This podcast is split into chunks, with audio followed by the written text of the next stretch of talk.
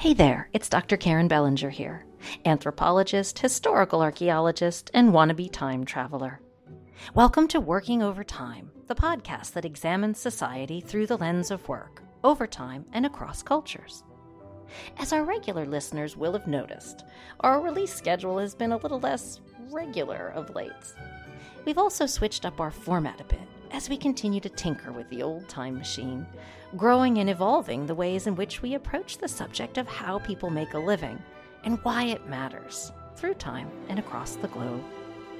We're living now in a time of unprecedented change in the work we do and how we do it.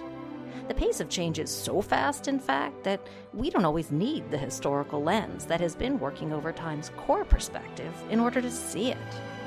We're living it in real time.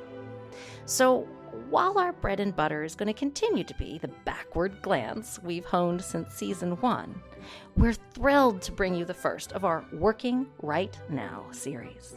And just like it sounds, it's an episode all about work, well, now.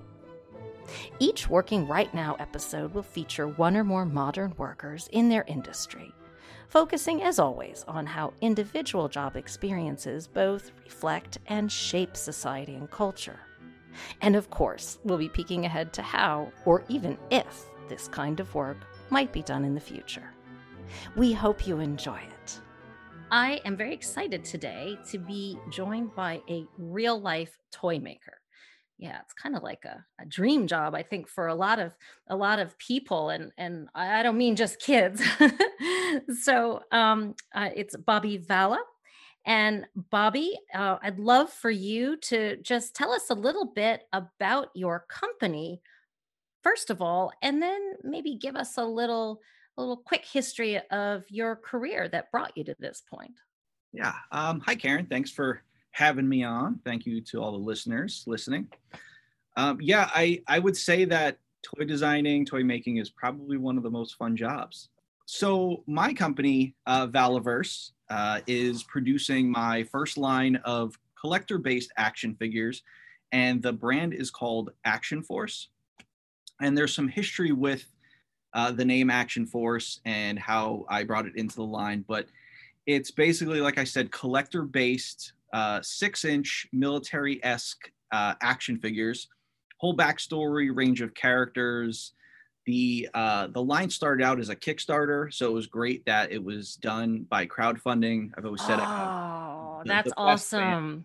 Yeah, it's great because you can see, you know, the the wants and needs of the fans like working right in front of you. So it's great to see that and and the, the desire that people have and the the support is has been overwhelming. So it's great that this this brand and this line was started with the fans and you know what? It's for the fans and i've always said it uh you know yes i'm making this this this line but at the end of the day it's it's for everyone. It's it's not just for me. Oh it's so smart. I, I mean you know people talk about kickstarters being a great way to raise money and i'm actually full disclosure i ran a kickstarter as well to launch um, an educational video game that i created some years ago and what's beautiful about it is certainly not the money you bring in, although it's great. I mean, it costs a lot of money to run a Kickstarter, as I'm sure you are familiar with, but it's this really organic way of marketing from the inside out that I think you can't get to any other way.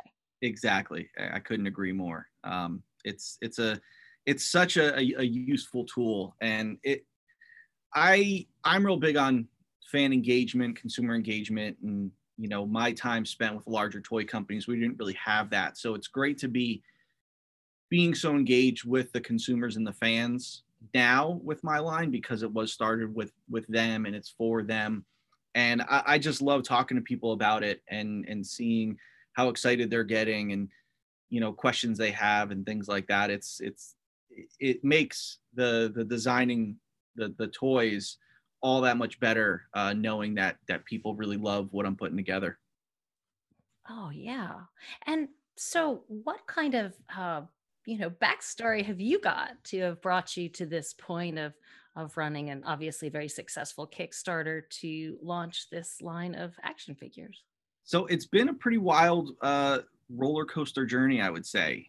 Uh, when it all kind of happened, sort of some things by accident and and things just kind of worked out. But when I originally got out of high school, I wanted to draw comic books. So I went to illustration school for drawing comic books and went there. And it's comic books are a very difficult business to get into. There's a lot of great talent out there. So, you know, after school, I, you know, did the the typical comic book grind where you go to the shows and you show your portfolio and you talk to editors, send samples of your work to Marvel and DC and it was you know i got some small jobs here and there but it was just a very very hard business and a lot of work. And a, a good friend of mine from back home his brother was a designer at hasbro on the transformers line. And he said you know because i was getting discouraged with with the comic book industry and like breaking in because it's it's all i wanted to do and it just wasn't happening.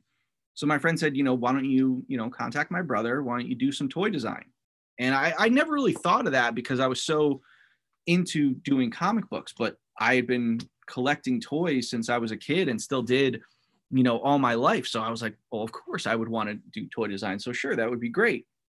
And I contacted his brother and right away he gave me some freelance work doing some some Transformers concepts, which was very cool. This was around 2007 when the first movie was coming out. And I was like, this is great. This is a lot of fun. And short very shortly after that, he got me an invitation to a vendor fair at Hasbro. They had all their outside vendors, freelancers come in and you showcase your work and get to talk to the designers and meet them and try to get more work and, and spread your name around. And literally the second I walked into Hasbro, I looked around, I said, I want to work here. Like this place is awesome. Uh, you know, and it's a toy company. So of course it would be great.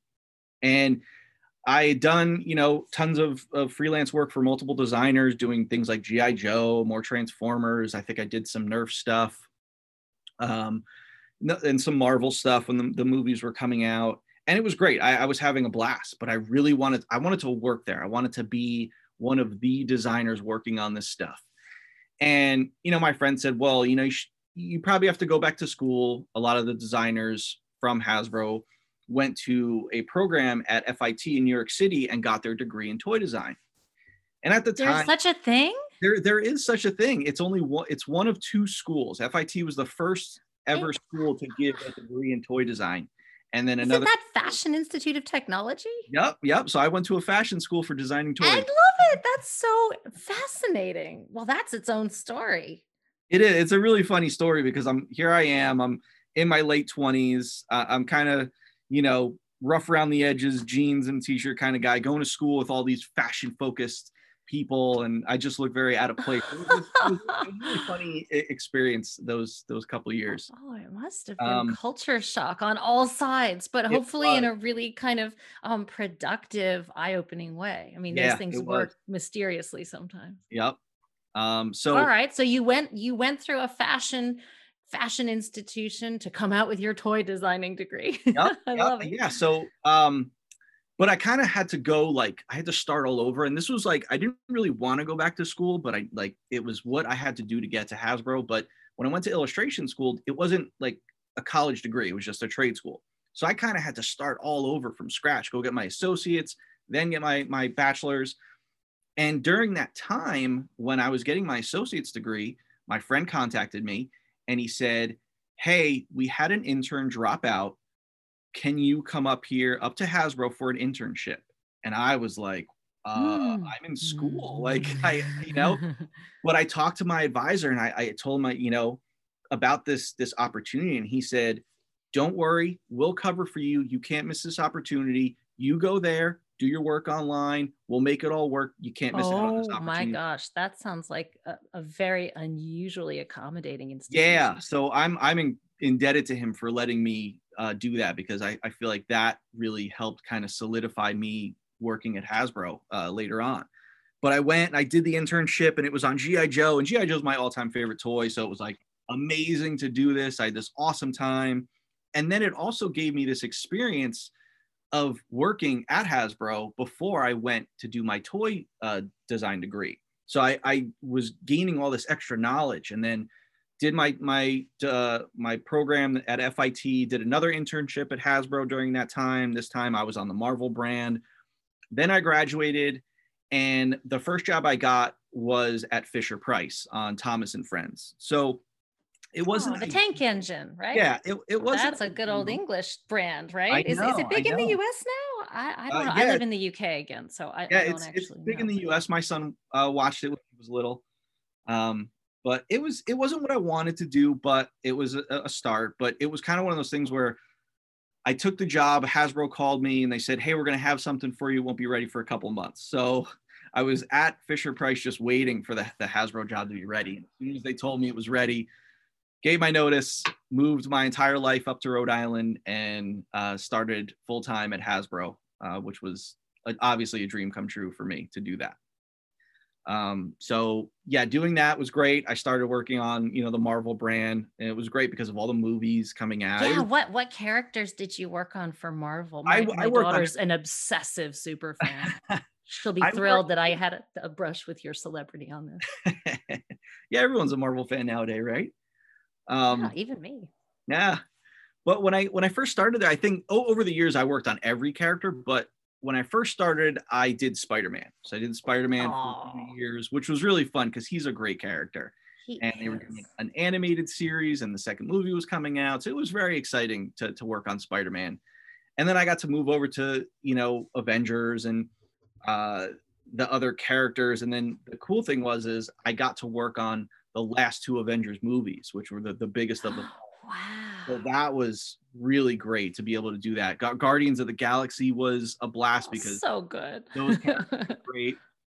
It I, it was fantastic. I couldn't uh, I couldn't have been happier with uh, my, my, career there at, at Hasbro. Um, but unfortunately, all good things kind of must come to an end, I guess. So in 2018, the end of 2018, they did a big massive layoff, and they they got they laid off over 500 people on unfortunately i was i was on the hit list so no. that was a bummer.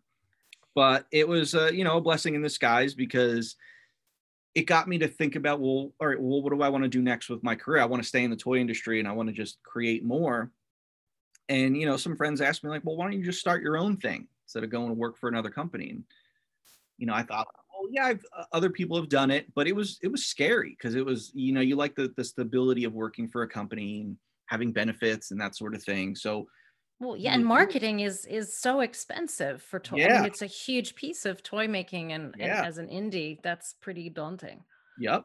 So it was, it was, it, I was thinking about it for so long, just like, okay, well, if I did it, how would I do it? And the ball just kind of started rolling in my head, and then uh, I I looked at it like, okay, well, as a big GI Joe fan, Hasbro really wasn't doing anything with GI Joe at the time, but I knew there was this need for a military genre action figure at the six inch collector scale.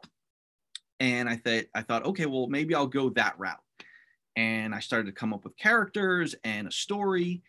And then uh, a very good friend of mine who was also laid off with me, he was uh, the head brand manager of G.I. Joe at the time. And he was in charge of basically renewing trademarks and things like that and he, you know, we would do our weekly lunch and he just kind of joked. He said, you know, you should look at abandoned trademarks and see if there's any, you know, rich historical names that, you know, are, are available. Cause I was having trouble coming up with a name for the line. Well, kind of backtracking a little bit, when G.I. Joe came out in the 80s, it, uh, you know, it was very red, white, and blue. G.I. Joe only came out in the 80s? Yeah, 82. 80, well, it's so surprising, actually. It just seems like he's always been around. it was out in the 60s and 70s, like my dad, he had the big 12 inch figures, and then it kind of went away. But then in the 80s, it came out with the Real American Hero line with the smaller three and three. Ah, that's why I'm remembering the early time. that, Just yeah. dating myself there. But okay, good. I'm not insane.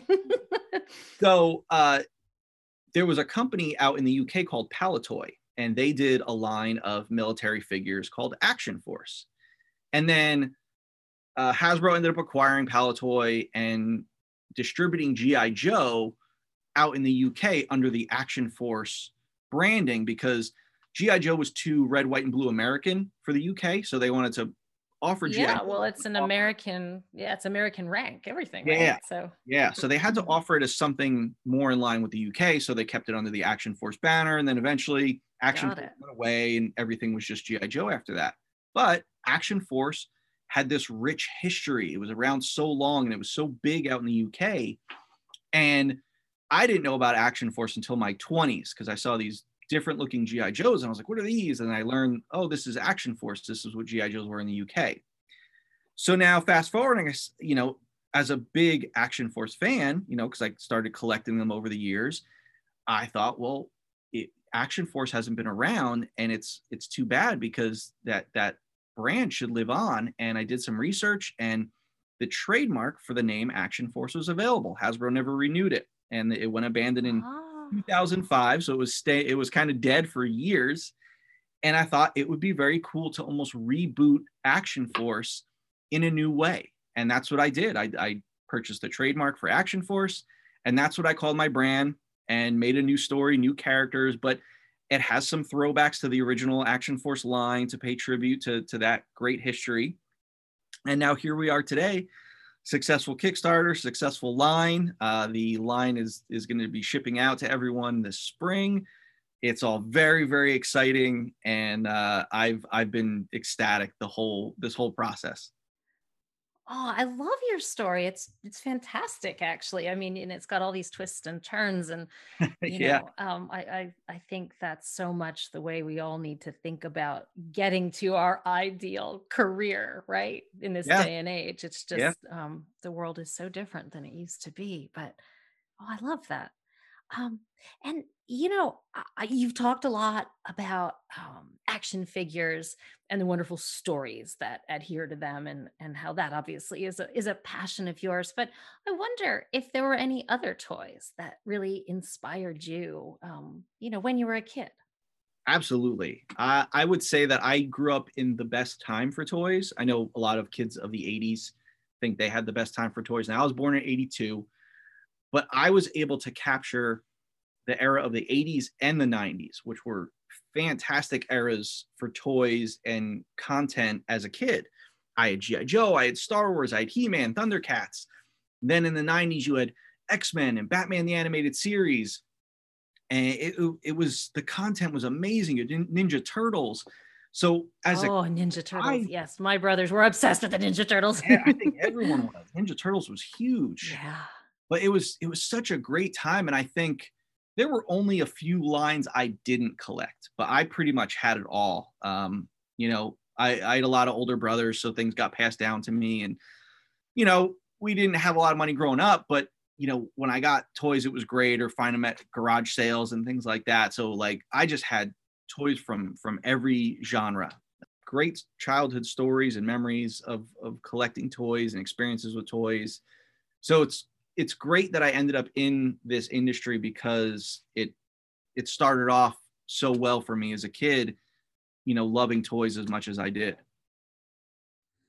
Oh yeah, and and so so I, I have to wonder, um, even though no matter what it is you're doing in a business to do with toys, when you love toys, it, it's going to be a good day in the office. But I have to wonder, you know, how your um, time and your kind of mental energy is divided between, you know, actually toy making, t- you know, tinkering and that sort of thing versus, you know, running your business.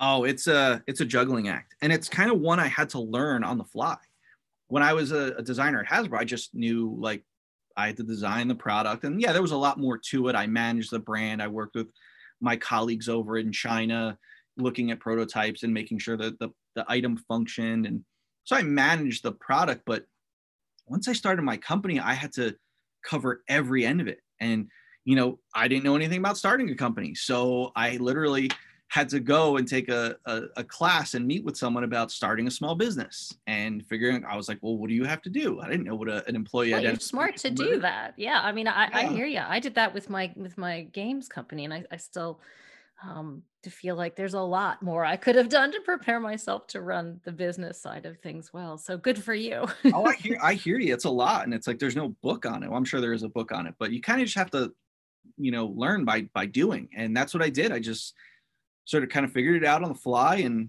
just hit the ground running. And yeah, the Kickstarter, it was nerve wracking. You're dealing with hundreds of thousands of people's dollars. And yeah, you know, you have to get the the line produced, you know, and and and work with a factory over in China and and get it all going. So there was a lot to it. But then on the other side of things, there's, you know, there's you know the running a company and paying taxes and you know looking at all your expenses and making sure you're you're profitable. And now now i'm in the process of looking at office space. So there's Ooh, that uh, which is really exciting. really exciting. it's very exciting. Um you know but then there's you know dealing with getting the website done and uh, you know how do you keep your consumers engaged with your content while they're waiting for the figures to be produced? So i started a line of comics to tell the story and I have the online store and we have t-shirts and prints and that's where the comics are being sold and it's been so much. And then you know just marketing wise like I had to figure out like marketing the whole company in the line because I wasn't a marketer I was a toy designer. But I, I started doing very viral social media based marketing and it's worked incredibly well so far. And you know uh, I made some really good strategic moves by getting, you know, a celebrity like Sergeant Slaughter in the line and having that be a huge propellant to making the line from this niche thing to now this uh, mainstream sort of uh, brand that is well known now. So it's it's been it's been really wild and and just learning all these aspects of it. But it, at the same time, it's been great to like know that like now I have this knowledge of building a business. Oh, it's incredible. And, and yeah, I mean, I, I think what just what comes out from everything you just said is yeah, there are all of these administrative um, wheelhouses that you need to master. But if you don't have marketing down, you might as well not bother with anything else because that that's really the issue. And I, I think, yeah, your Kickstarter obviously gives you this incredible organic ground to grow from. So that that's really that's really awesome.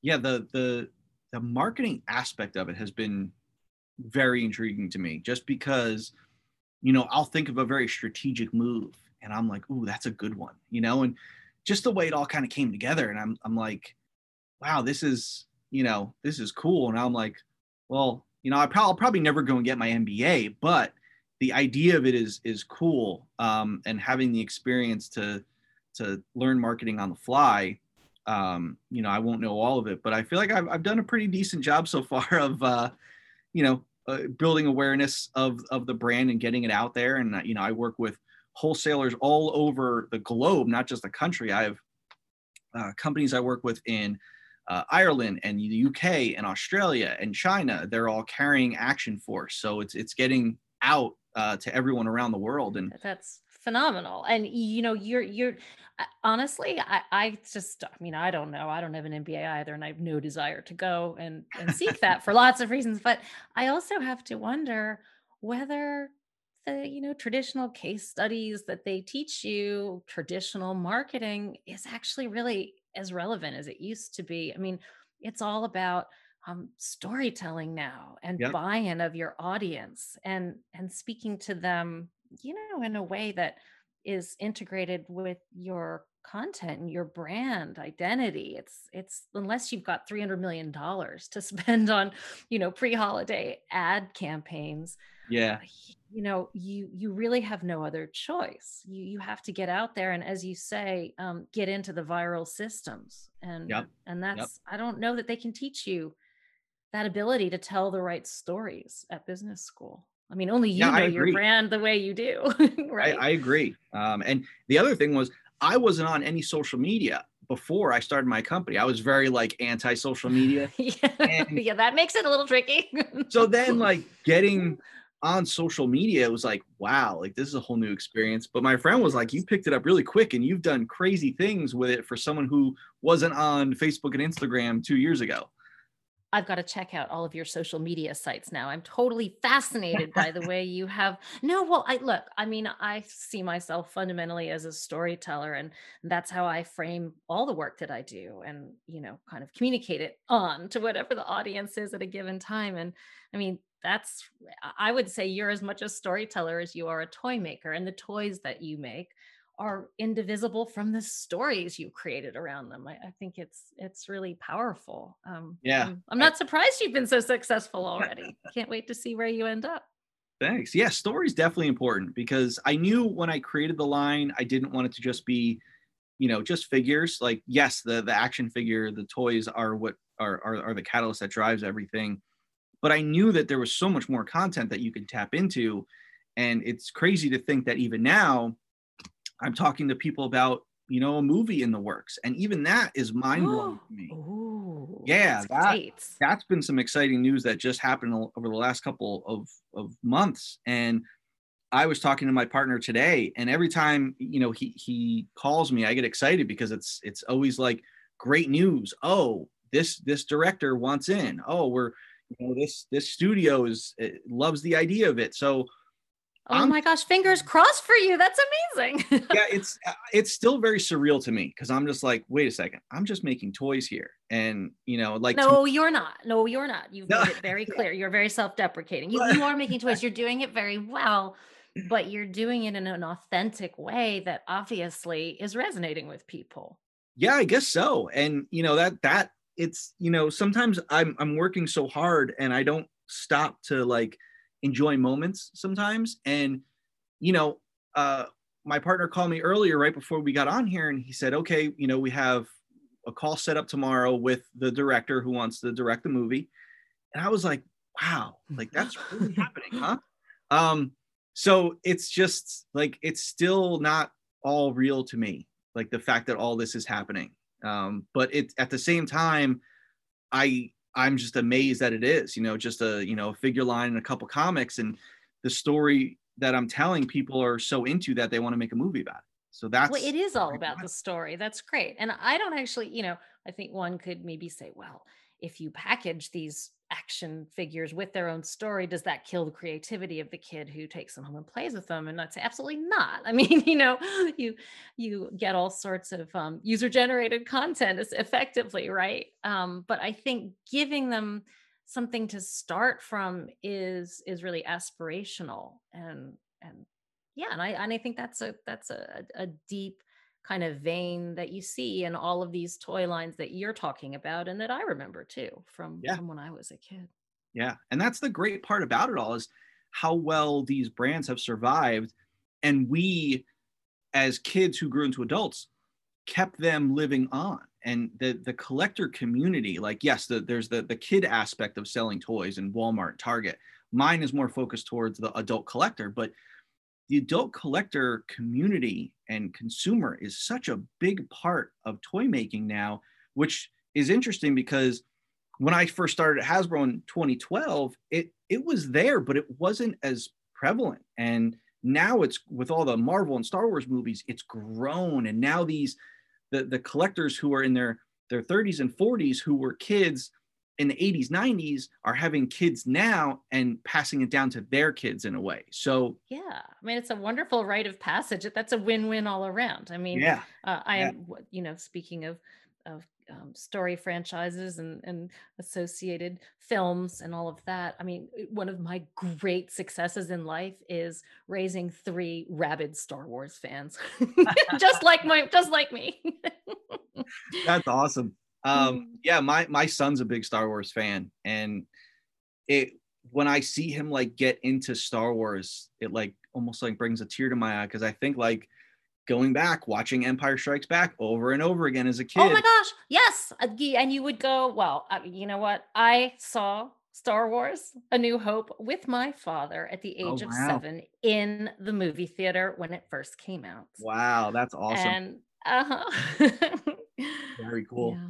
Hmm. Yeah, my my son's a little a little young. He's only four, so he's not ready to watch get his hand chopped off yet or anything like that. Right. No, But- that'd be a bit much. yeah, but I can't wait till it's it gets to that point where we can do marathons. And I'm like, hey bud, let's watch all three Star Wars movies because there's really oh, that's what we do every Christmas. My family, Oh, we sit great. and we watch, and yeah, yeah. That's It's great. awesome. It's awesome. So, Bobby, tell me what would you say are the tools of your trade? And how, if they have changed over time, have they changed, you know, during the course of your career?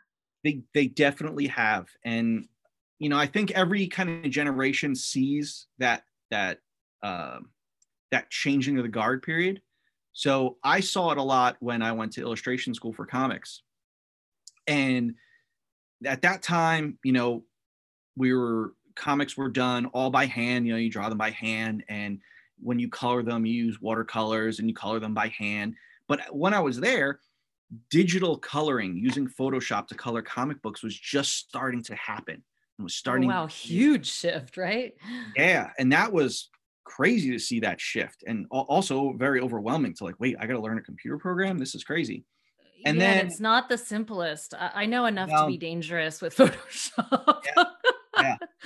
And you know so so learning that was was hard to learn. And then even when you look at that same kind of time in the toy industry things were like for instance when you design uh, an action figure you then have to sculpt it and make a 3d version of it. And back then you know or i should say everything leading up to about 2010 was done. They would use wax or Castilene it was like a you know like a hard wow. clay kind of kind of material and it was all done by hand but now Even in 2010. Wow. in 2010 i worked on a bunch of things. That things seems crazy. wow. yeah and then but at the at that time they were starting to transition over to using ZBrush and Rhino to sculpt things digitally.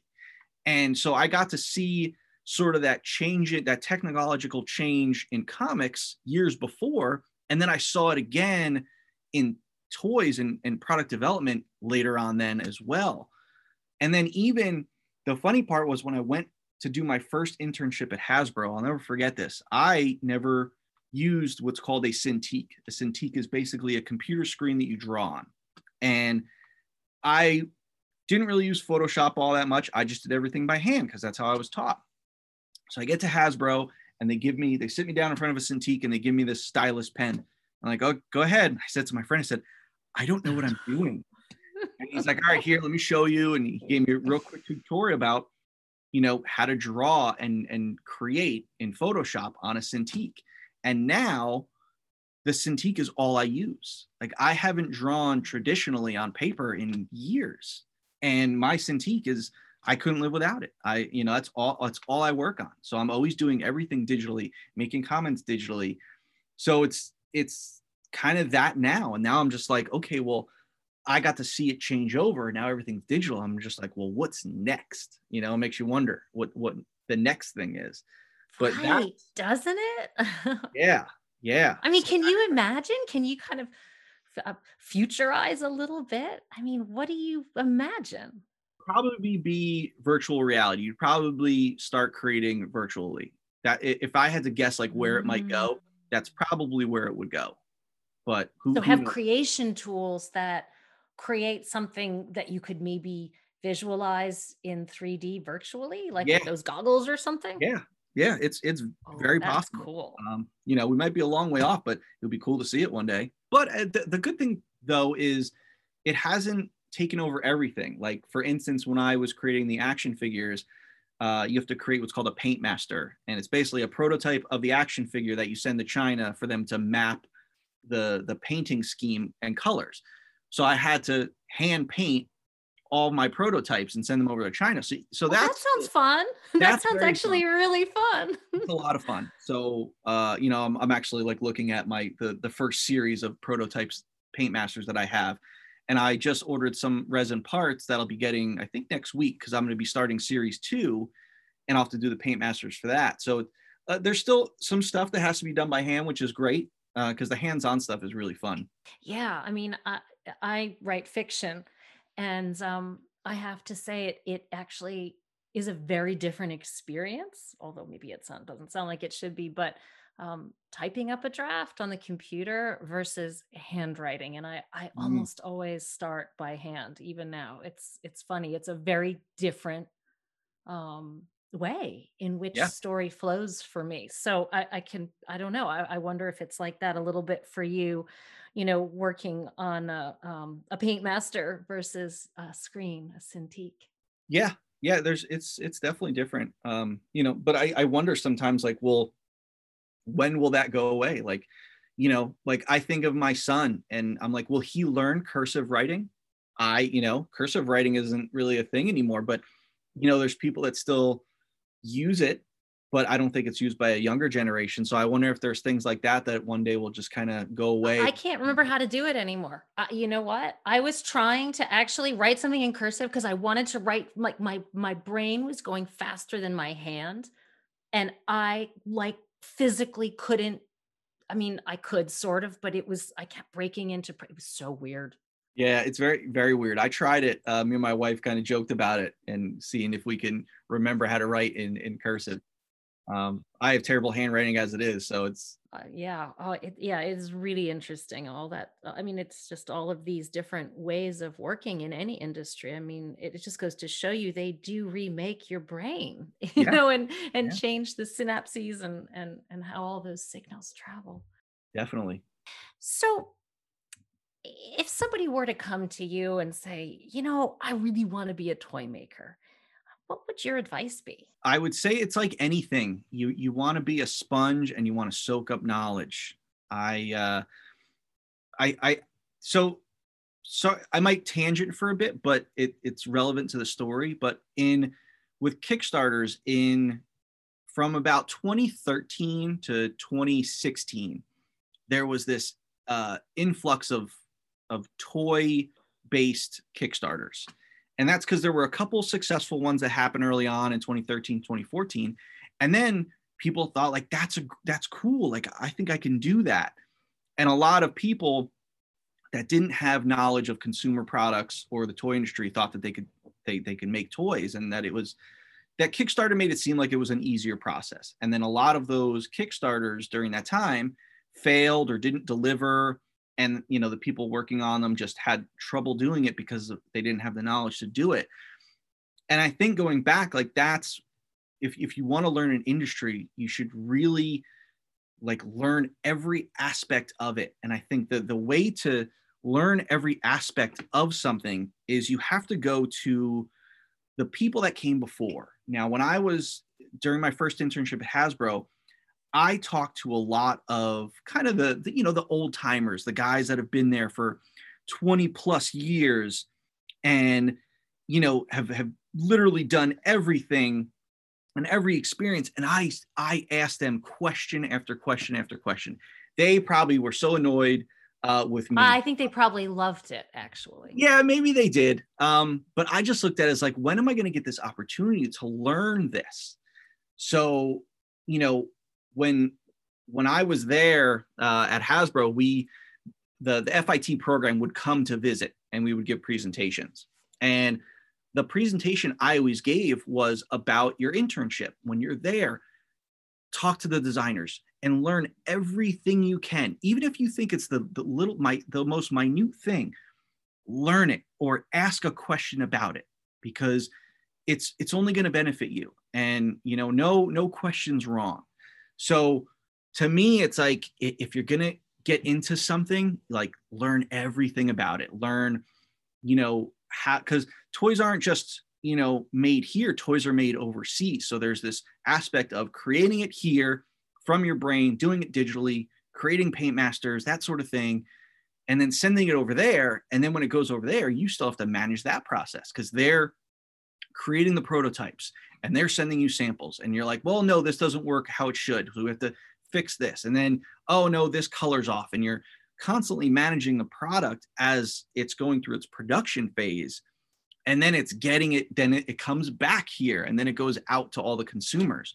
So it's this it's this process that spans continents and oh, it's incredibly complex actually. Yeah. I, I mean and you know listening to you go through this you know sprawling value added chain basically right um I, I just think about what kind of contrast there is between you know what you're doing in this modern toy industry yeah. versus you know the village toy maker who's sitting carving things out of wood and putting you know one-offs in his shop window um, you know yep. obviously that's obsolete pretty much i mean i think even from my basic understanding, but please correct me if I'm wrong. Um, even the sort of um, artisanal toy making now is still on a mass production scale, right? I mean, yeah, yeah. Dealing with all of these um, exchange networks, and and it's fascinating. Yeah, absolutely. But it's also there's also a lot of cooks in the kitchen. You know, like you can't you can't have a successful toy line without you know think of it like a, a a really high end like French restaurant that has their their all their different cooks in there doing all the different aspects of it. So it's like I'm managing that whole kitchen. So I don't do the sculpting. What I do is so I, I design the figure, I draw the figure, then I have to hire a sculptor. They have to sculpt it digitally in 3D. Then I have to hire a, a person to 3D print it and then mold and cast the resin parts. Then they come back to me, I hand paint them, or sometimes you can hire someone to hand paint them. So there's all these different levels of people involved in creating a toy. And that's the, the, the crazy part is you get this one item, this one action figure you can hold in your hand that so many people have had a hand in creating. That's the very cool part about it. Oh, it is. I love that. It takes a village to raise an action figure. yeah, yeah. It's a, I think of it like a like a plastic onion, because there's there are layers to that that item, many layers to that item. So, Bobby, where where could we get these action figures? Um, is there is there any place you direct us to to sort of find out how to do that? Absolutely, and thank you for asking. Um, all of the the series one action force items the figures the accessory packs all that that great stuff that's in series one is currently available for pre-order right now. It's going to be shipping this spring so there's still time for you to order any of the items in series one. And you can do that by going to valaverse.com there's links all over the website uh, for pre-ordering the action figures. Uh, it will then send you to a, a third-party site where you actually place the pre-order for the items. Okay. But if you if you miss out, and um, in the in the spring when all the Kickstarter fulfillment is done, I will have uh, the figures up on the Valaverse site as well. So don't worry about missing out on them. They will be available. Everything will be easy to get so exciting. So we're right at the beginning here. We we yeah. can be sort of founding owners of these fabulous games and toys. Yeah. I love it. Yeah. And uh, be sure to follow uh, all the social media. You can go, you can find it all. Uh, just follow Valaverse. and how Instagram. do you spell it? V A L A V E R S E? That's right. All right. Valaverse.com and Valaverse on all major social media platforms. Yep. So I'm always putting up uh, updates of when things are coming out, new things I'm working on, sneak peeks, that sort of stuff. So it's always up on Facebook, Instagram, the YouTube channel. So there's always a, a ton of content I'm putting out uh, to keep people uh, engaged and ready for when uh, Series One gets here. Oh, fantastic. Bobby Vala, thank you so much for joining us today. This has been such a cool peek behind the curtain of the modern toy making industry. Thank you. The pleasure was all mine. For decades now, the independent toy maker has been eclipsed by corporate toy marketers in a position to fund Defense Department sized ad budgets across print, radio, TV, and today, of course, the internet bannerscape. My conversation with thoroughly modern indie toy maker Bobby Vala gives me hope, though, that this hopelessly stacked landscape is shifting, finally, as savvy small operators are finding ways to harness the power of story to hook and retain players, and to build authentic grassroots fan engagement through the leveling effects of social media and the internet more generally, which is a two way communications channel, after all. This is surely good news for players everywhere, from the smallest child to the youngest at heart, kidult. Thanks for listening. Hey there. You can follow Bobby's incredible work at the Valaverse on Instagram and valaverse.com. That's V A L A V E R S E. And if you haven't followed us at Working OT Series on Twitter yet, I don't know, consider it. It's a good time. As always, thanks a million for listening. Until next time. Working Overtime is part of the Little Fire Podcast Network and is made in collaboration with Past Preservers. Today's episode was recorded live across the globe over Zoom. It was produced by Karen Bellinger, Nigel Hetherington, Aidan Law Liberty, and Raz Cunningham. Our director was Raz Cunningham.